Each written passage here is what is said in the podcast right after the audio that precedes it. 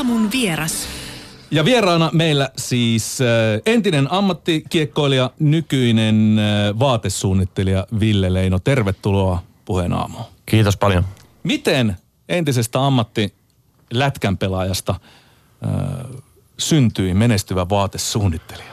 No se on tietysti ollut vähän sattumia summa, mutta ollut kiinnostunut niin kuin vaatehommista ja pitkään niin kuin ollut kuluttajapuolella siinä. Sitten löytyi tämmöinen kiinnostava juttu vähän monen vahingon kautta ja sitten lähdettiin vähän testailemaan ja fiilistelemään ja yhtäkkiä sitten homma kasvoi ja ollaan koetettu kasvaa siinä mukana. Aivan. Eli tuliko sä nyt ihan, sanoit, että hoksasit tällaisen niin täysin puskista vai onko tämmöinen niin kuin, kuinka paljon sun elämässä ollut aikaisemmin mukana suunnittelu, piirtäminen, tämän tyyppiset asiat? No kyllä sitten kaikkea on suunnitellut ja tehnyt ja piirtänyt, mutta ehkä vähän niin kuin tässä vanhemmiten on tullut enemmän niin kuin sanoin monen sattuman kautta ja on kiinnostanut, joskus on miettinyt vaateliikettä ja kaiken näköistä, mutta sitten miettii, että ei niissä ole mitään järkeä. Mutta, niin, miksei niissä ole mitään järkeä? No en mä tiedä, sitä vaan aina ajattelin, että en mä tiedä kantsiiksi tämä ja eikä varmaan moni ajatteli, että ei tätäkään olisi kantsinut tehdä, mutta ehkä järkeenpäin sitten on kuitenkin kannattanut, että ne on aina vähän semmoisia juttuja, että miettii, että tuleeko tästä mitään. Niin, tällä hetkellä Billebeino vaatemerkki, jota sä pyörität, on muutaman vuoden aika pyörinyt. Sun kumppani on tässä toimitusjohtajana Juhani Putkonen. Minkälainen kipinä lähti liikkeelle? Mistä se lähti, että nyt pistetään tämä vaatemerkki pystyyn? Taustalla oli kuitenkin sun maalaukset ja tämmöinen niin kuin, kuvataide, mistä sai tämä alkunsa. No mä käytin signeerauksena meidän logoa ja mä löysin semmoisesta kiinalaisesta kirjasta sen heksagrammin ja sit me... Onko sulla tatuoitu se muuten sun oikeaan hauikseen tonne se? On joo, se on yksi ensimmäisistä, että nyt se on jo vähän piilossa siellä. Vähän, se on tuolla ojentajassa. Joo, kyllä. Eli tossa on tällaisia niinku paksuja viivoja menee niinku pystysuunnassa tossa noin. Joo. Ja sitten siinä on katkaistu muutama palikka. Joo, että siinä on tavallaan 6 viivaa ja 2 on katkis siitä, että siinä on tavallaan oikeasti 2-osainen, että tuossa on 3 viivaa ensin ja sitten 3 viivaa sen jälkeen, mutta se on tommonen yksinäinen yhteinen juttu, mikä sit syntyy. Joo, ja se on nykyään logona teidän vaatemerkillä myöskin. Joo, ja sitten tosiaan Juhani tuli käymään ja sitten hän oli, että mikä toi juttu, että toi on joka taulussa ja sitten mä sanoin, että on tämmöinen juttu, että mä oon käyttänyt tätä nyt ja... Sitten me tehtiin siitä failia ja fiilisteltiin sitä yhtäkkiä, että toi on niin hyvä, että meidän on pakko tehdä tämä ja sitten me tehtiin se. Niin, eli on pakko laittaa jonkin vaatteisiin ja käyttää niin printtinä esimerkiksi huppareissa tai lippalakeissa tai missä tahansa vai? Joo, me tehtiin aluksi tarroja tuohon. Mulla oli semmoinen DJ-keikka tuolla Jyväskylän rallella ja me tehtiin tarroja ihan niin kuin fiilispohjalta siihen ja sitten liimaantiin niitä joka paikkaan ja sitten se sopi lippiksi ja joka suuntaan ja sitten me oltiin, että hitto, että nämä on nyt tehtävä. Okay. Eli lätkää, tauluja, vaatteita, DJ-keikkaa. Aika vaikuttava setti kaikkea, mitä sä teet. No joo, toi DJ nyt on vielä semmoinen, että se on vähän, tiedät sä, semmoinen YouTube-video, kun joku tulee keikalle ja laittaa siitä YouTube soimaan, mutta niin. Sä kuratoit kuitenkin sitä musiikkia. Kuratoin hyvät biisit, se oli totta. Ja sit mulla on himassa noin pari vinyli turntableja ja sit kun meillä on tommonen Lande-projekti päällä, niin sinne mä ne asennan ja sit mä oikeesti opettelen niinku tekee sitä. All right. Sulla on kauhean hyvä toi tavallaan se asenne. Sä sanot, että jopa, että kun tää lähti tavallaan tää sun Billebeino-merkki myöskin tämmöisestä niinku vähän sattumien summa ja lähdetään vähän kokeilemaan ja ei ollut mitään suuria suunnitelmia. Sä puhuit myöskin lätkän pelaamisesta. Sä kuitenkin oot pelannut NHL:ssä muutaman kauden lätkää, SM-liigassa sä oot tullut KHL:ssä, et ties missä, niin sä kerroit mulle eilen puhelimessa, että no vähän se lätkäkin oli sille, että se lähti vähän silleen varkain liikkeelle. Miten sä suhtaudut näihin asioihin, josta tulee sun ammatti loppujen lopuksi? No joo, niin kuin sanoin, niin lätkä oli hauskaa, tämä vaatehomma on hauskaa ja sitten intohimoisesti kun tekee ja nauttii siitä, niin että se tavallaan tunnet tekeväs hommia ja mun mielestä se on hieno lähtökohta niin kuin kaikkeen mitä sä teet, että sä tykkäät siitä ja oot intohimoinen sen suhteen. Että varmaan niin kuin sen takia se ei ole tuntunut siltä, että siitä tulee ammatti ja ehkä sitten kun muutaman vuoden oli pelannut jo liigassa tuossa, niin miettii, että hitto, että mä voisin olla aika paljon parempikin. Ja sitten rupeaa treenaamaan entistä kovemman ja määrätietoisesti. Ja vähän sama tästä vaatehommassakin tietysti ollut, että kun on nähnyt, että se homma toimii ja menee eteenpäin, niin sitä tietysti nälkä kasvaa suorissa ja haluaa tehdä vieläkin paremmin. Teidän tuotteita on kuitenkin päätynyt Kimi Räikkösen, Teemu Selänteen päälle, Jack Osborne, Osi Osbournen poika, Black Sabbathin kitaristi Tony Iommi on Black Sabbath DVD:llä tai siis dokkarissa teidän paitanne päällä. Mikä salaisuus teillä on, että te ette kuitenkaan ole mikään iso vaatemerkki sillä tavalla, vaan siis teidän liikevaihto on vähän vajaa 2 miljoonaa euroa, mikä ei ole kovin suuri vaatemerkki. Mutta miten nämä on päätynyt nämä vaatteet näinkin silmää tekevien ihmisten päälle? No tietysti siinä on ollut kavereita jeesaamassa ja kavereita, joille on heitetty, että tunnetaan tietysti hyvin noita osa porukkaa tai suurinta osaa, kelle ollaan annettu ja sitten siinä on frendit päälle jeesailu. Tunnetko siis Tony Iommin? No en tunne henkilökohtaisesti, että meillä oli siihen hyvä connection ja sitä kautta saatiin ja kyllä tässä on muutama muukin, mitä vielä toivottavasti saadaan tässä lähitulevaisuudessa. No kerro vähän ketä. En mä voi kertoa, koska se pilaisi koko homman, mutta kyllä sit aina noita viritellään ja uusia juttuja ja uusia kontakteja. Mutta se salaisuus, miksi teidän vaatteet on niiden päällä? Mikä teidän niinku Bilebeinon tämän menestyksen salaisuus on? Se on parissa vuodessa noussut kuitenkin isosti siis kasvanut yritys. No varmasti tietysti on mulla on ainakin itsellä semmoinen ideologia, että jos joku tarvii apua frendeistä tai muuta, niin koittaa auttaa. Ja sitten varmasti monella muullakin on se ollut, ketä tuossa frendejä auttanut, että he auttaa sitten takaisin. Ja jos he tarvii apua, niin kyllä me sitten tiesään, jos vaan pystyy. Ja kontaktit on kunnossa tarkoittaa, että on semmoisia frendejä, jotka saa asioita tapahtua. No kyllä se tietysti yleensä auttaa asiaa, kun menet tuohon Kimi Räikköselle pyytää, että voit laittaa lippiksen päähän, niin te tiedätte minkälaista kommenttia sieltä tulee, jos se sanoo mitään. Hei, mä haluan mennä sinne lätkään takaisin, koska mä tiedän, että kuulijoissa on lukuisia ihmisiä. Mua itseäkin kiinnostaa kuulla sun näkemys siitä, mitä tapahtui Buffalossa.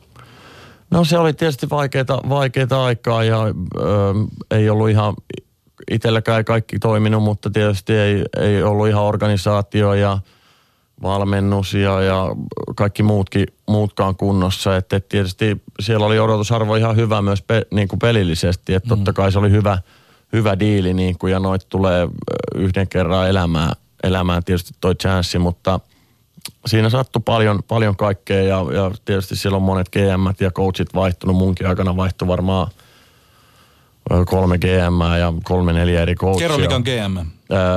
General Manager eli toimitusjohtaja. Joo.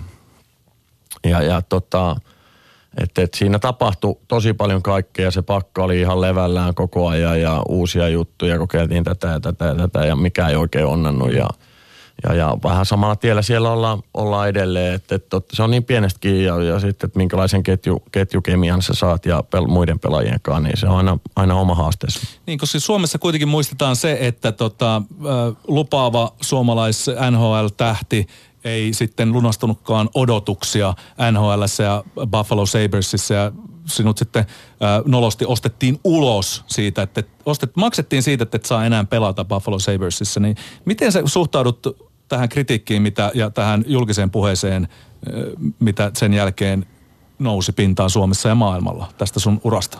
No tietysti se on aika vaikeaa aikaa ja eihän sitä ikinä halua sellaiseen tilanteeseen ja varmasti monet muutkin ajattelee sitä, jotka pelaa lätkää ja tietysti paineet tai tuolla tasolla ja noilla paineilla. Tietysti paineet on kovat ja vastuu on kova, sitten kun sä saat kovaa liksaa niin kuin muussakin yrityselämässä.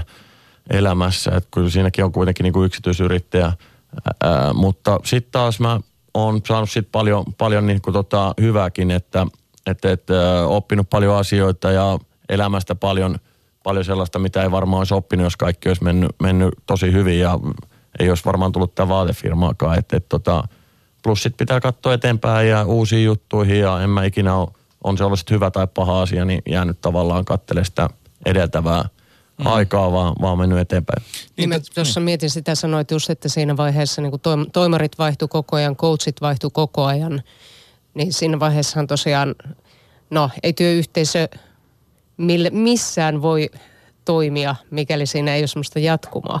Niin mikä se on sitten se fiilis, että tavallaan itse joutuu siihen, että koska kaikkeahan sä et ole pystynyt vaikuttaa itse. Sä oot pystynyt vaikuttaa tosiaan sun omaan tekemiseen, niin kuin sanoit. Sä teet hommat intohimolla, sä haluat viedä niitä koko ajan eteenpäin.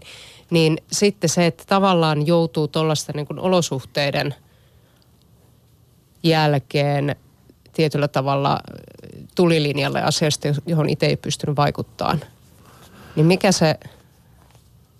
No se on aika vaikea tilanne sinällään jo lähtökohtaisesti, että nyt kun sinne tulee uusi GM tai uusi coach, niin ne ei ole varmastikaan ollut ne, tai ei olekaan ne tyypit, jotka on palkannut sut sinne ja siihen tiettyyn rooliin ja sitten ne katsoo ensin, että okei, tämä jätkä tienaa tämän verran, että tämän pitää tehdä tämän verran ja ehkä joku coach on sitten, että se ei dikkaa susta tai että sä sitä tiedä, eihän ne sun takia sitä uutta coachia palkkaa sinne ja sitten tulee taas uusi ja sitten siinä on myös, oli iso loukkaantumiskierre päällä, niin siinä oli niin monta asiaa, mitkä meni aivan pilalle. Et se on aika vaikea niin kuin koittaa olla siinä ja keskittyä pelkästään olennaiseen. Mistä sulle löytyi sitten se, koska pakkohan siinä olla jotain sellaisia keinoja, millä sitten jaksaa.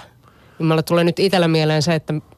Tämä taidepuoli sanoi, että Billebeinoakaan ei olisi tullut varmaan ilman tätä kokemusta. Niin oliko siellä sulla tavallaan sellainen väylä? No se oli vähän niin kuin pääsi niin kuin vapauteen siinä aina, kun mä aloin. Kun sit sä et oikein pysty mitään muuta ja tekee siinä samalla ja sä keskityt siihen hommaan ja siinä muodostuu koko ajan jotain uutta. Ja sit sä pääset käyttämään mielikuvitusta ja maalaa sitä taulua, niin se on tosi rauhoittavaa, että edelleen se on hauskaa ja niin kuin vapauttavaa. Ja totta kai sitä soitteli kitaraa ja yritti pianoa vähän opetella ja rumpujakin mä testailin.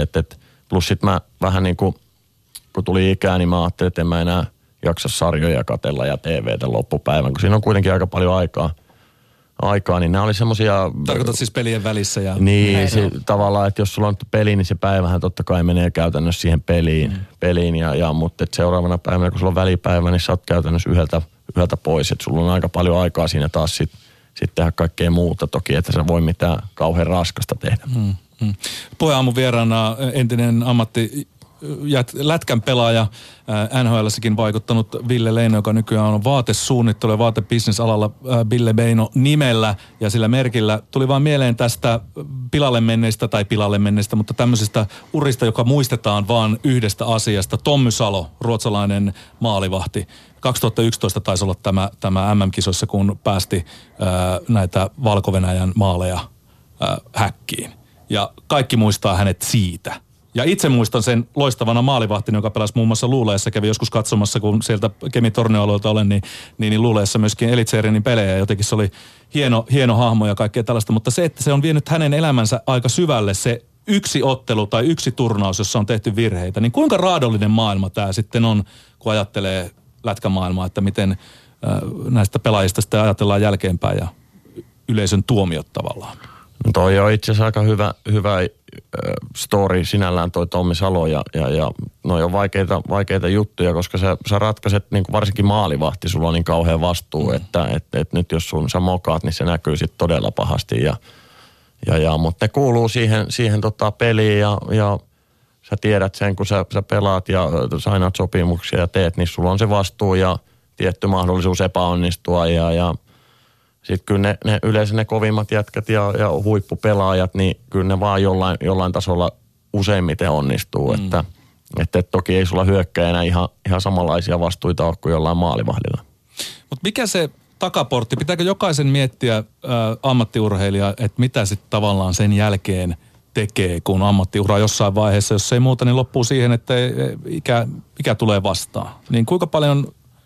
Sitä on syytä miettiä ja mitä sä oot itse mieltä siitä, että onko jo hyvissä ajoin otettava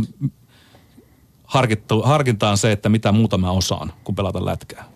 No se on tietysti vaikea tilanne, koska se lätkän pelaaminen sun pitää olla aika rajusti siinä hetkessä ja keskittyä siihen. Ja tietysti on jotain, jos sulla on hyviä intohimoja tai jotain tällaisia, mistä sä tykkäät, niin ne on aika tärkeitä, mutta se uran lopettaminen on aika raaka, koska sä yleensä sitten tiput aika suoraan alas ja ei ole kauheasti mitä sä voisit tehdä ja sä et välttämättä ihan samanlaisia kiksejä saa kuin niistä peleistä ja sitten ikää tulee ja asiat muuttuu, mutta se, kyllä se tietysti hyvä olisi, että kaikki löytäisi jonkun oman paikkansa ja nykyisin jengi menee aika nopeasti duuniin ja yrittää keksiä jotain ja se on varmasti ihan järkevää, kun jäädä lorviin himaan, että voi olla, että tuntuu aika tyhjältä olo sen jälkeen tuossa noiden vuosien jälkeen, kun olet pelannut niin kuin huipulla ja se on vaikea tilanne kaikin puolin.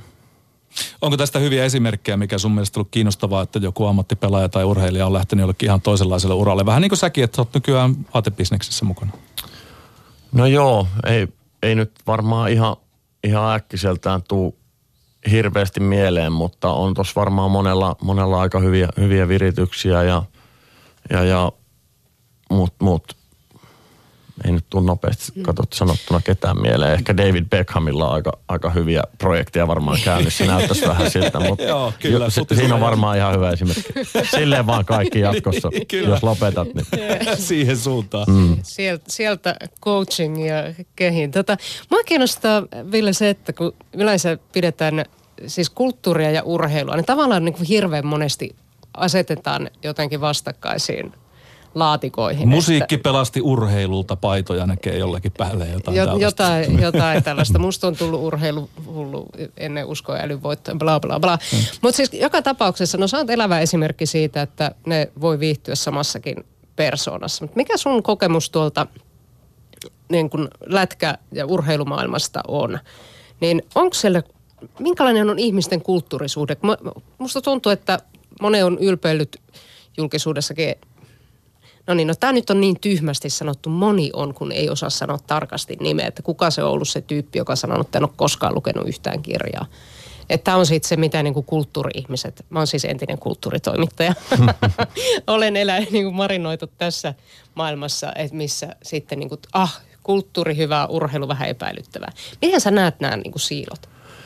No onhan se tietysti erilainen maailma siinä mielessä ja Tuossa on tosi vaikea varmaan moneen päästä sellaiseen niin kuin kulttuuriin ja hommaan sisälle, kun se on niin kuin aika se urheilu edellä. Ja varmaan sitä, jos joku sitä paljon tuo esille, niin voidaan pitää vähän outonakin lintuna. Onko sulle käynyt näin? Miten suun suhtauduttiin siihen, että sä teit taidetta? No varmaan siellä on joku miettinyt, että mitä tää sekoilee. Mutta sitten toisaalta ollut tosi hyvin tullut toimeen kaikkien pelaajien kanssa ja ei ole ollut mitään ongelmaa. Että mä kuitenkin ollut niin kuin yksi kundeista siinä ja ei ole sinällään ollut mitään ongelmaa.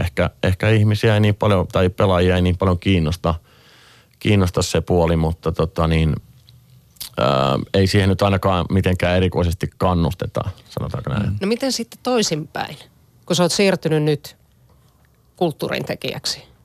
Onko siellä ollut, että mikä toi NHL-jätkä nyt sitten kuvittelee olevansa, tulee tänne lippistensä kanssa? No ei oikeastaan. Tietysti tässä on vähän maailma muuttunut, että ihmiset liikkuu aika paljon ja on kiinnostuneita urheilemaan ja pysyy kunnossa. Ja tämmöinen terveellinen elämä on tällä hetkellä tosi kiinnostavaa. Ja itse asiassa tuossa kulttuurialalla tai vaatealalla tai muutenkin on paljon niin kuin lätkää pelaavia ja joskus pelannut tai sillä tavalla ollut mukana kuvioista tai pelaa jotain muuta urheilua ja mun mielestä se on niinku tavallaan hieno homma kaikin puolin, että ei ne käytännössä sulje toisiaan pois. Ehkä se on vaikeampi niinku toisinpäin, että siinä lätkässä olla siinä kulttuurissa kun kulttuurissa olla ja urheilla. Tai enhän mä käyn nyt kauheasti enää nykypäivänä lätkää pelaile.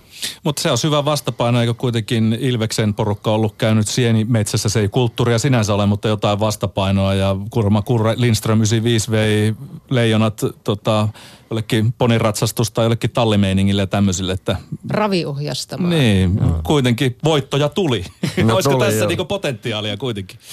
Niin, no varmaan jollain tasolla, että ne on ihan hyviä juttuja, kun vietetään porukalla iltaa ja niin kuin tehdään jotain erilaista kuin se oikea ympäristö. Että se on varmaan monessa muussakin alassa hyvä, mutta täytyy sanoa sen verran, että sitten taas tuosta lätkästä ja ihmiset, jotka on ollut siinä, niin siinä on ollut tosi huipputyyppejä, on ne pelannut kulttuuria tai on kulttuurista kiinnostuneet tai ei, mutta ihan huippuluokan tyyppejä, hyviä ihmisiä, hyviä yhteydyssuhteita tullut. Mahtavaa. Hienoa, että nämä menee limittäin, ne ei sulje toisiaan pois. Niin, mä luulen, että me ollaan jossain murroskohdassa, että maailma ei ole enää niin kuin joko tai, vaan se alkaa olla yhä enemmän sekä että.